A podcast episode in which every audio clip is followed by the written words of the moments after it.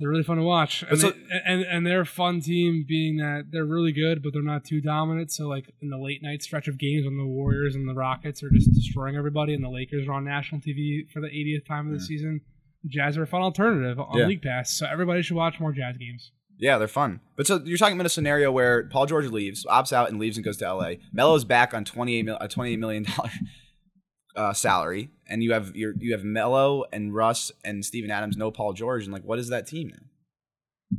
It's Roberson, Westbrook, and Adams.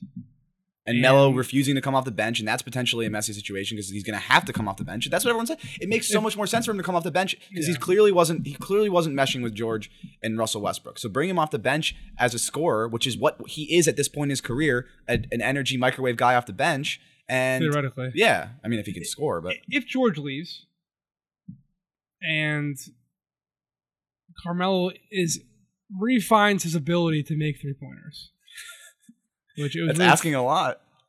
I mean, he was he looked awful in some of those games, just like just like open threes from the top that were nothing but net when he was in New York. the, Nick, the beauty about Not even the hitting beauty anything. about losing in the playoffs so early is you got a longer offseason to, re, to rework on things. So if he could refine that form, yeah, Carmelo Anthony could be a really elite stretch four in that role, Skip providing spacing around that Steven Adams, Russell Westbrook pick and roll that we talked about. Mhm.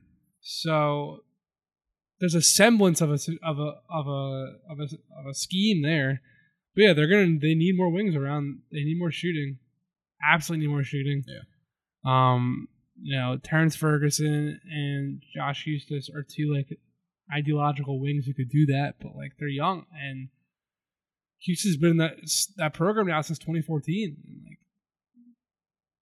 he delayed, he's the guy who delayed his very polarizing situation where he delayed signing his rookie contract and took a G League salary of twenty five thousand dollars after being a first round pick, which is unprecedented. Mhm. Um, so the, clearly, like his representation, the Oklahoma Oklahoma City Thunder were on the same page in developing him as a guy.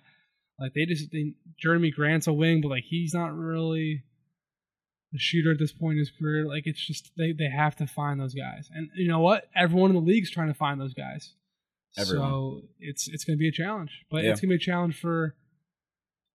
One thing that they do have is, regardless of Russell Westbrook's playing style and and and the inefficiencies that come with it, they have him. They have Steven Adams, who is a borderline All Star, a borderline All NBA center. Mhm. And right now, everybody in the league is trying to catch up to Golden State and Houston. That's a pretty good, solid starting base to get to. So it could be worse. It could be a lot worse. It could be a lot worse, but I don't I don't foresee how they can how they can turn this thing around. Then you sort of have this this black cloud hovering over Russell Westbrook for the rest of his career of like, okay, is he a winning player? It won't because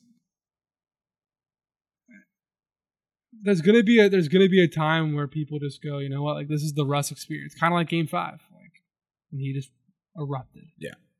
People and people were saying, you know, let Russ Russ. Yeah.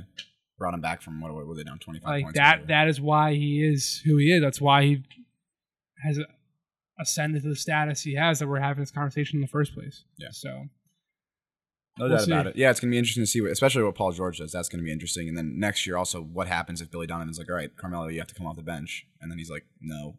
What happens there? That's gonna be interesting. All right, the next team I want to talk about is the Blazers, who got swept by the Pelicans without Boogie, of course. And they don't really have a whole lot of flexibility to do anything with this team. They won a ton of games in the regular season, but you have Lillard, of course, on a huge on a huge deal. Uh, I'm on the wrong I'm on the wrong year here. Let's see what let's look at next year. But you have Lillard on a huge deal. You have McCollum. He's making 20, so Lillard's making Yeah. 20, 28 million dollars next year. You have McCollum on a huge deal, making twenty six million dollars next year. You have Evan Turner making eighteen million dollars. They don't really have a lot of flexibility. This is what the Blazers are yeah. and they got swept by a Pelicans team that no one really expected to do what they did. I mean, Jrue Holiday all of a sudden is, you know, an All NBA point guard out of nowhere, and they got swept. And so, what what do the Blazers do now? Is there is there is there hope for this team, or is it just like okay, this is what we have, and we're going to be a really good regular season team that can't find postseason success? So heading into last season, not even this season, um, because I believe this is year three of Evan Turner in Portland. Um, 2015, yeah, 2015, 16. No, yeah, this is year three of Evan Turner